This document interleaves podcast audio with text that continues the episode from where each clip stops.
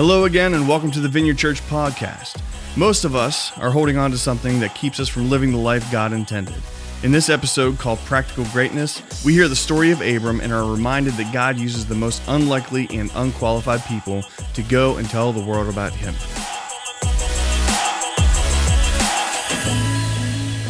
Well, welcome back to week eight of our series In the Beginning. We're walking through the book of Genesis. And if you brought your Bible or if you have a Bible with you, open up to Genesis chapter 12. We're going to spend most of our time there today. Over the last seven weeks, we've kind of been unpacking a, at a very rapid pace, very kind of high view, the, the, the fall of man, how we've gotten to where we've gotten. Moses has, has written this book to the people of Israel to help them understand who they are, where they're coming from, what their history is, and why life is such a mess at the moment that he's communicating this to them.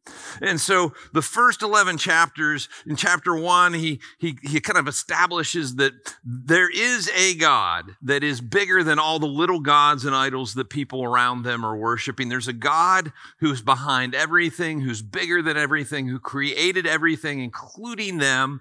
And so they have purpose, they have meaning, they were created to be in a relationship with God. And in chapter two, he, he, he unpacks the way life was meant to be, that that relationship was, was good and, and that intimacy with him was important and, and what marriage was supposed to look like. And it was a paradise and they were in a garden. And then in chapter three, we see the fall of humanity. The sin comes into the world. Man chooses to disobey God, and that sin infects everyone and everything. And then for the next eight chapters, we watch the world unravel. Right? We get to we get to Noah, and and God's like, "There's nothing good left on the earth. They're they're killing each other. I can't watch this anymore." And uh, and and so he decides to hit the reset button. He's finds a guy named Noah and his family says, These people are righteous. I'm going to hit the reset button and uh, we're going to start over with this family because they're righteous. And within very short order, after getting off the, the ark and after the flood, and they're repopulating the earth and they're, they're there, Noah gets sloppy drunk, naked drunk. Uh, something happens with his son, and we're not really sure what that is, but it was uh, kind of unsavory, we believe. Uh, and what we see is even after the reset button is, is hit, that sin is still here. It still marches on. It still has its effect. Again, Moses is writing to the children of Israel. He's trying to help them understand who they are, where they come from, and why the world is all jacked up right now. And, and to help them understand that we, you know, we've tried in our own ways to fix this, but nothing has worked. Now, in the story, we, we get to this place. We've covered a couple thousand years in 11 chapters.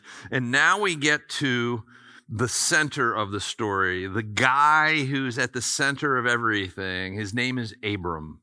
Abram, uh, I know you think his, his name was Abraham, and eventually his, his name will be Abraham. God changes his name and changes his story. We'll hit that later, but but Abram at this point, well, he was not Jewish. He was not a God uh, follower. He's never even talked to God, maybe not even heard of God. God hasn't talked or spoken to humanity for a couple hundred years, and yet God shows up in his life and has a conversation with him and makes him some promises and invites him to a new life. The, the grace of God shows up for Abram. And that's who our God is, isn't it? It's what he does. He shows up to the undeserving, to the unlikely, to the people who've screwed everything up.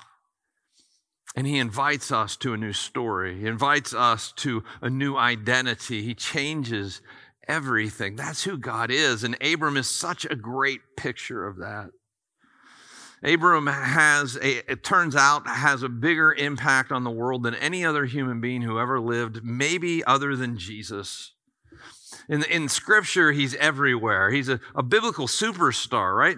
Um, there's 12 chapters all about him in the Bible. The rest of Genesis, I mean, the first 11 chapters are what I discussed, but the rest of Genesis, 39 chapters in Genesis, is about him and his family. Uh, he, he's kind of the center of the human universe. Um, and, and scripturally speaking, definitely, his name appears 311 times throughout the Bible. And 2,000 plus years later, as they're writing the New Testament, they're writing about him.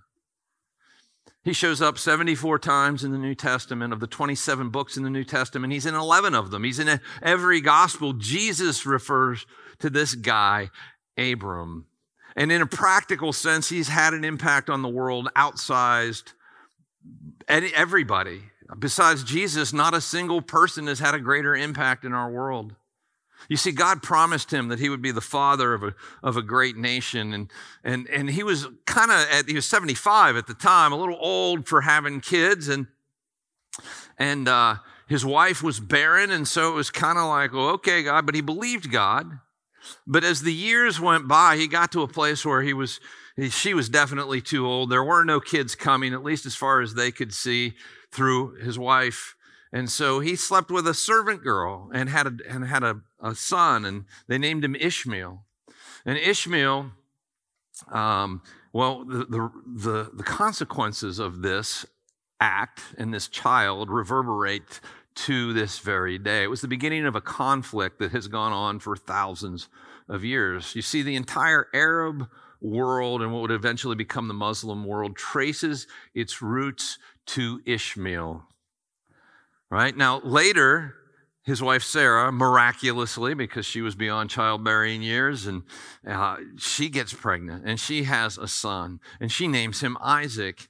And the entire Jewish nation traces its roots to Isaac. Okay, so you may remember a couple years back we had a, a peace treaty in the Middle East. They called them the Abraham Accords. Why would they call them the Abraham Accords? Because you have the Muslims, the the the Arabs, the the the children of Ishmael, and the Israelis, the children of Isaac, both sons of Abraham. It all comes back to Abraham.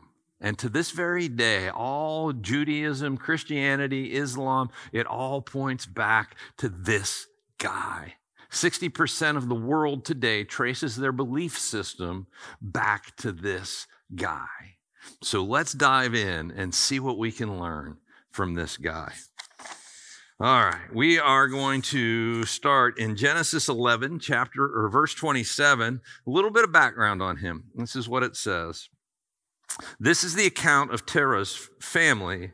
Terah became the father of Abram, Nor, Nahor, and Haran. Haran became the father of Lot.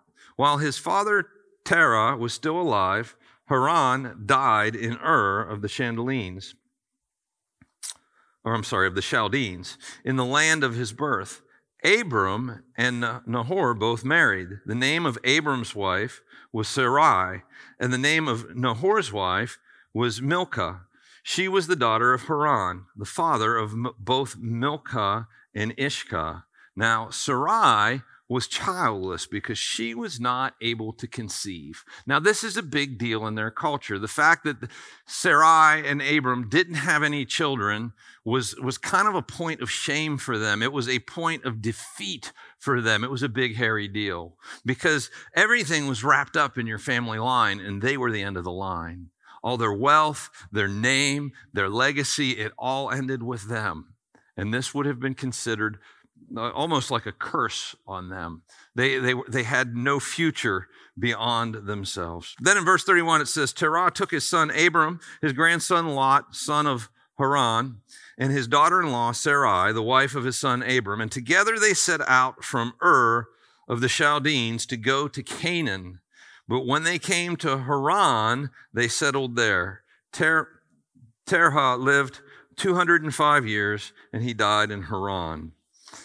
All right, so now we're going to pick up in chapter 12 where it says this The Lord said to Abram, Go from your country, your people, and your father's household to the land that I will show you.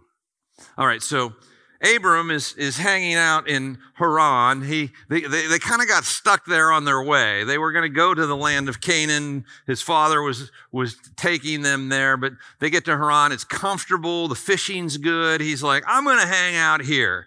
And, and, and so now he's 75 years old. He's chilling out. He's got his patterns is established life is, is kind of quiet. They don't have any kids, so it's life is really quiet. And they're just kind of chilling out there. And God shows up. God, who hasn't spoken to humanity for hundreds of years, he shows up and it shows up in a profound way. This is not just like a pizza dream that he had. This is something profound happened between God and Abram for Abram to be able to, to, to actually take action on what he hears and, and, and actually ends up obeying God and doing what he says. Now, the question is why this guy? Why Abram? Because in reality, Abram was not a God follower. He was not a righteous man. He wasn't like Noah, who, who, who was a righteous God following kind of guy. He was a pagan. He was, he was a Babylonian pagan worshiper from Ur, and Ur was the center of pagan worship for the whole world.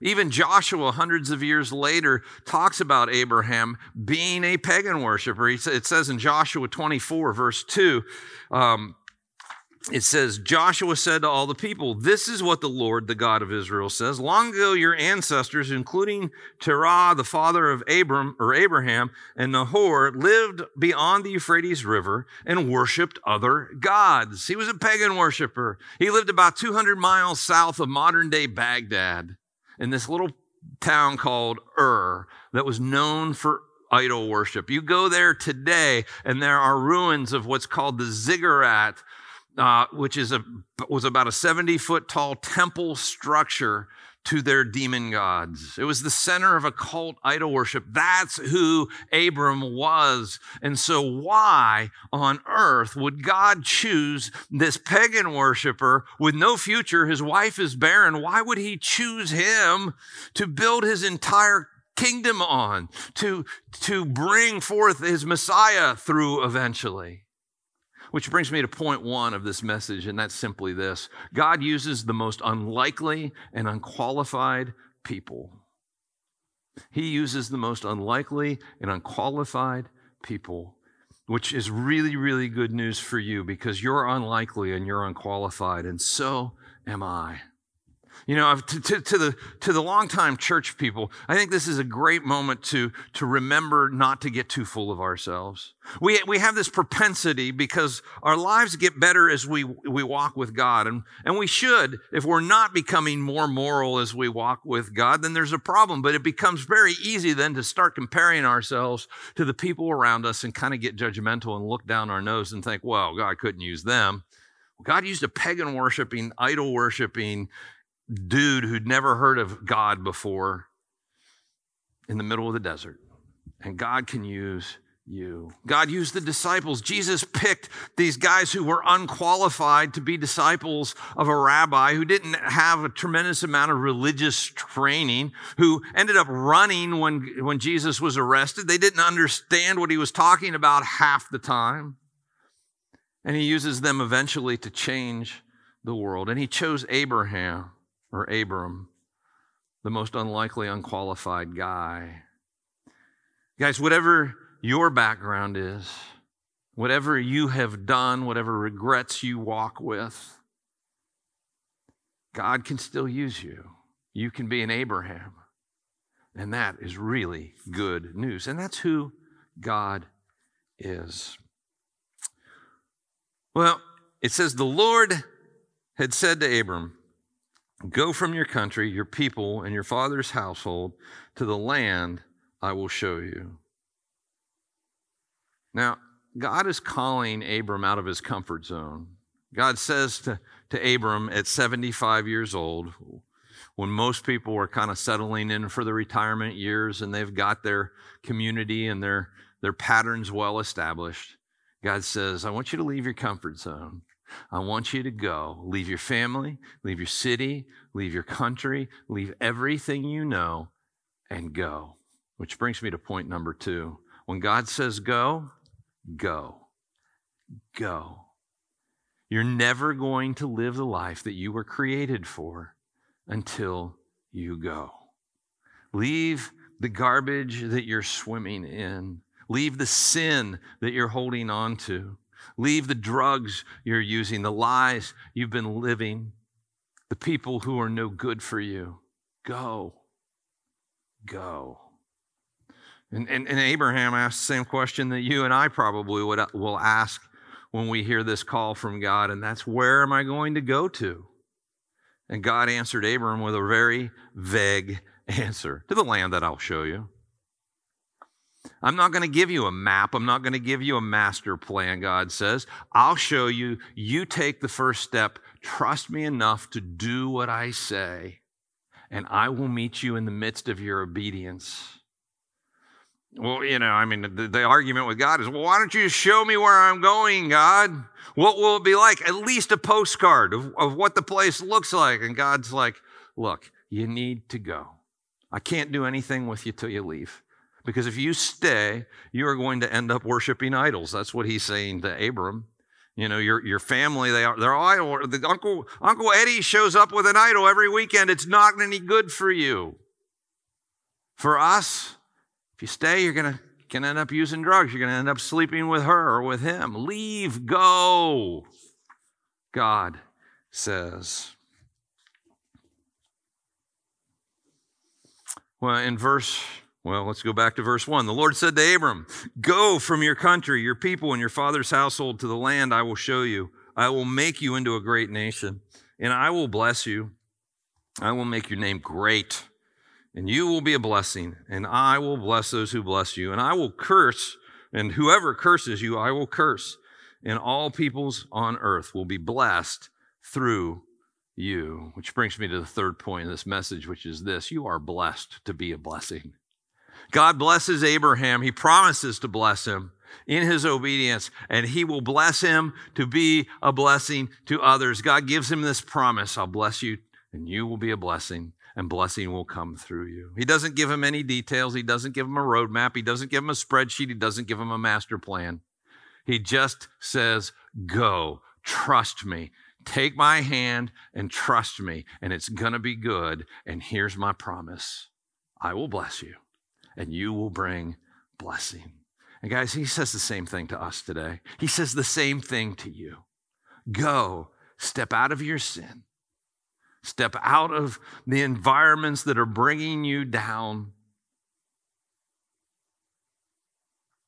Step out of the patterns in your life that you know are destructive and are sinful. And I will bless you.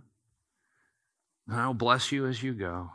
And you will get to be a blessing to the world around you. And our, our response is probably similar to what Abram's response was. But God, I'm comfortable. I'm comfortable in dying not really living. You know, but my friends, when you hang out with your friends, you always end up drunk. It's probably not really good friends. But what about him or what about her? Well, I know they're not good for me. I know this relationship isn't, isn't the healthiest thing in my life or the healthiest relationship, but, but at least it's somebody, right? Go.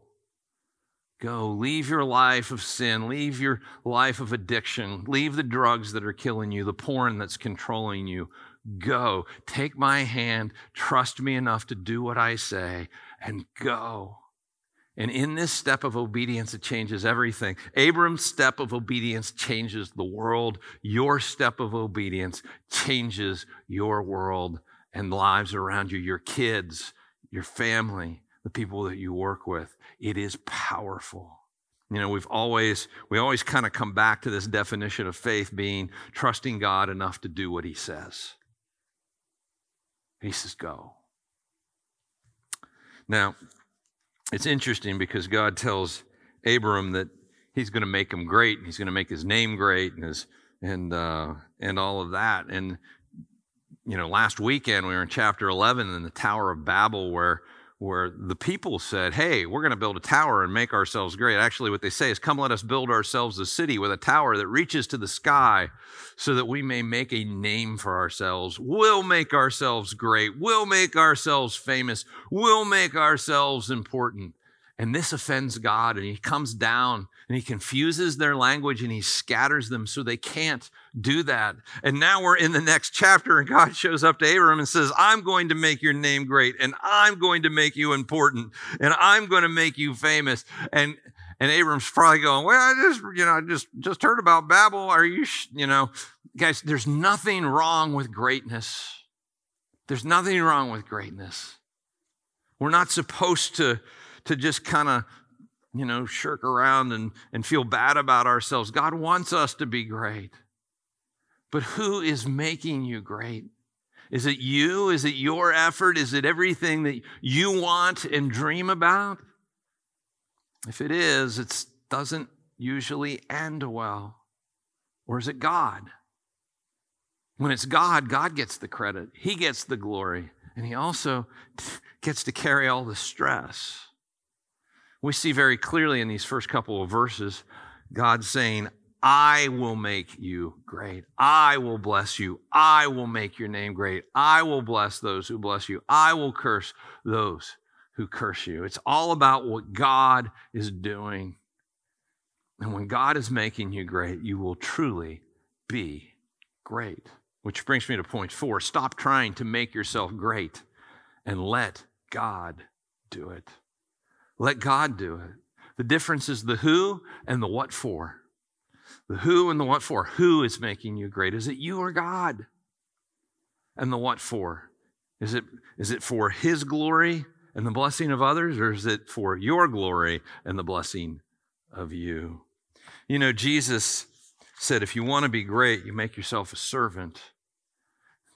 Scripture says to humble ourselves in the sight of the Lord and that He will lift us up and make us great. That's the pathway to greatness. And the results, well, it might be fame, might not be. It might be obscurity for the rest of your life, but the greatness that God has planned for your life will come to be, and the impact you were created for will come to be also. But it's got to be God doing it, and it's got to be for His glory and the blessing of others. Well, in verse 4, it says, So Abraham or Abram went as the Lord had told him, and Lot went with him. Now, this Abram here gets it about half right. Because God had told Abram to leave his family and his people and everything behind. And, and Abram obeys him and he leaves, but he brings along this guy named Lot. Lot is his family. Lot is his nephew. Lot has always been there. Lot is, he's kind of used to Lot. Lot's his favorite. So Lot's coming along. And so Lot ends up causing a lot of problems down the road. He's not necessarily a really great guy with really great character, and he ends up causing his uncle Abram all kinds of heartache in the long run. But Lot comes along. Guys, how many times do we do this? How many times do we do we say to God, God, you you have it all. I surrender everything to you. It's just me and you, God, and uh, and Lot, and we bring Lot along. It's, he's comfortable. It's a, it, we know him. He's always been a part of my life. Just this one little habit or this one little sin. And it's you and me, God, and, and then there's, there's this Lot. Lot ends up being a thorn in Abram's side. I mean, it's, it's, it's, it's not a good situation. And it would have gone much better if he had left Lot behind as he was instructed partial obedience isn't really obedience, is it? It's disobedience. God still uses Abram, and I think it's encouraging that even though Abram doesn't get this 100% correct, God doesn't give up on Abram. And he doesn't give up on us. But I'm here to tell you things would go better if he had obeyed completely. Abram, it says, was 75 years old when he set out from Haran. He took his wife Sarai, his nephew Lot, all the possessions they had accumulated, and the people they acquired in Haran, and they set out for the land of Canaan, and they arrived there. So it says here that they acquired people. Exactly how do you acquire people? Some historians uh, and theologians will say that, well, Abram was a, a wealthy man, and so these would have been slaves. Maybe. I don't think so. And I'm going to, we'll get around to what my theory is here in a moment. But it goes on. It says, Abram traveled through the land as far as the site of the great tree of Moreh at Shechem. I love this, the great tree of Moreh at Shechem. This is like reading the Lord of the Rings. At that time, the Canaanites were in the land. The Lord appeared to Abram and said, To your offspring I will give you this land. So he built an altar there to the Lord who had appeared to him. Now, Let's frame this a little bit. Abram was a pagan who had an encounter with God and, and who is now following the God who created everything, but has a 75 year track record of worshiping idols, right? He shows up at the great tree of Moreh in Shechem. Now, the great tree of Moreh in Shechem is fascinating. It's a, uh, uh, we read in the Bible, it shows up several tr- times. A thousand years later, Moses and the Israelites stop there on their way to the promised land. Gideon camps there before a great battle. Kings hold council under this tree. In, in ancient cultures, the, a outsized big tree would often become a place of spiritual significance. This was actually called the tree of oracles or a spirit tree. It's where they would go, the pagans would go to hear from their gods. It was named by the Canaanites. They were pagans. They put shrines in the tree and, and worship there. And so, you know, visualize this. Abram, who is now a God follower, rolls up into a pagan worship site. This is a major site of worship for these pagans. He rolls up and he builds an altar to God. He builds a church in the middle of the pagan worship site. He builds a church for God, which brings me to point number five. Go to Shechem and build a church. Go to Shechem and build a church. You know, the reality is, is that most of us work or go to school or do whatever we do in our lives in Shechem. You know, we, we, we live, I, I work for a church, right? So I spend most of my time with church people and Christians, and um, it's an occupational hazard of being a pastor. Um, but, but you work with people with all kinds of different backgrounds and beliefs. You have the opportunity to roll up into Shechem and build an altar and build a church and help people find and follow God in that way. And here, Abram walks right back into the environment that he had left with those people, and he builds an altar and he starts telling people about God. Now, I want to give just a, a quick caveat here. If you struggle with a sin associated with an environment, don't do this say if you're an alcoholic, you don't go back to the bar to start telling people about Jesus because your temptation will be to drink and that will, you know, destroy you. So don't do that. Find other places. But here, Abram is not tempted to start worshiping idols again. He shows up in the middle of idol land and starts proclaiming God. Go to Shechem, build a church. Verse 8, it says, it says this from there, he went on toward the hills east of Bethel, and he pitched his tent. With Bethel on the west and Ai on the east, there he built an altar to the Lord and called on the name of the Lord. And then Abram set out and continued toward the Negev. So he goes back to Bethel, or he goes to Bethel and Ai. He builds another church. He starts telling people about God. This I think, is where he accumulates people. He's the first evangelist. He's telling them about this experience and this encounter that he had with God, that God was changing his story, that at 75, his life finally has purpose. You know, he didn't tell them about the Bible because the Bible hadn't been written yet. He's got like three verses from God, and that's it. But he told them about the encounter with God. He told them about the promise of God. He told them how God was changing his life and rewriting his story. And people are hungry for that. They were hungry for that then, they're hungry for it now. People who worship idols eventually experience the emptiness of that. They're hungry for the kind of God that can change your life. You know, in our age, in our culture, the God of self indulgence is worshiped everywhere we go.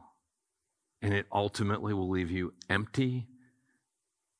It ultimately will leave you thirsty. It will ultimately leave you wanting. The God of pleasure is worshiped, and it will leave you sexually broken and addicted, or both. The God of money is worshiped, which will leave you paranoid that you won't have enough and all alone. Abram rolls up, starts telling people about this God who's a real God, who's changing his life. He didn't have a lot, but he had enough. He didn't have all the answers, but he had God. And he'd show up and he'd build an altar, build a church, and say, You want to go to church? Let me tell you about what God's doing in my life. You want to go to church? And people came and he accumulated people. Guys, may your story not be about simply just being okay with God, but may it be about acquiring people along the way. I hope you get to heaven and turn around and see them behind you. Your coworkers, your classmates, your family family members, they're there because you shared the story of what God was doing in your life and said, "Hey, you want to go to church? I'm going to build an altar in Shechem." And everywhere Abram goes, he builds an altar. And he only had 3 sentences from God at that point. Now I know what you're thinking. You're like, "I don't know enough. I don't have enough. I'm not qualified." Well, the fact that you're, you think you're not qualified means you're qualified because God delights in using the unqualified and the unlikely. You're a candidate. All you got to do is go when God says go. Remembering that you're blessed to be a blessing to others.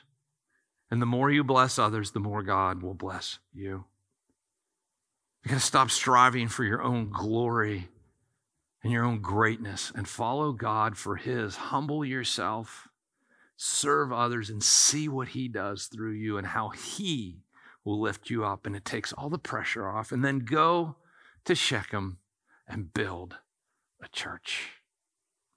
Invite people to come and hear about this God who not only changes your story, but He changes your very identity and makes you new again. And I'm here to tell you people are hungry because they're finding the emptiness and the brokenness in everything else they're trying. Guys, we are here, as Jesus said, to be the light of the world. Let's go build some, some churches, so to speak, in Shechem.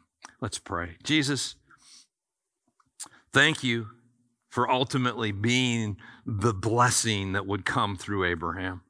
Lord, thank you for the forgiveness of our sins through your death on the cross. Thank you for loving us and pursuing us and becoming one of us and coming after us. God, thank you that there is hope in a world that is stained and broken with sin, that there is life in a world that hurts so badly.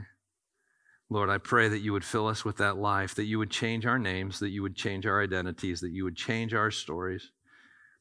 And even those to the, who to this point have considered themselves disqualified would find themselves qualified by you. In Jesus' name, amen. Thanks for joining us on the Vineyard Podcast today. It's our greatest desire for people to find and follow God, and we hope this podcast is one way that helps you do just that. But don't stop here. We would love to see you face to face. God's people grow most in community, so don't forget you can join us live at the Capitol Theater in downtown Wheeling every Sunday morning at 10:30 a.m. If you'd like to connect with us in the meantime, make sure to visit our website, vineyardwheeling.com, or download our app. You can catch up on previous messages and series, request prayer, and even download additional content. Thanks again for joining us this week. We'll see you next time.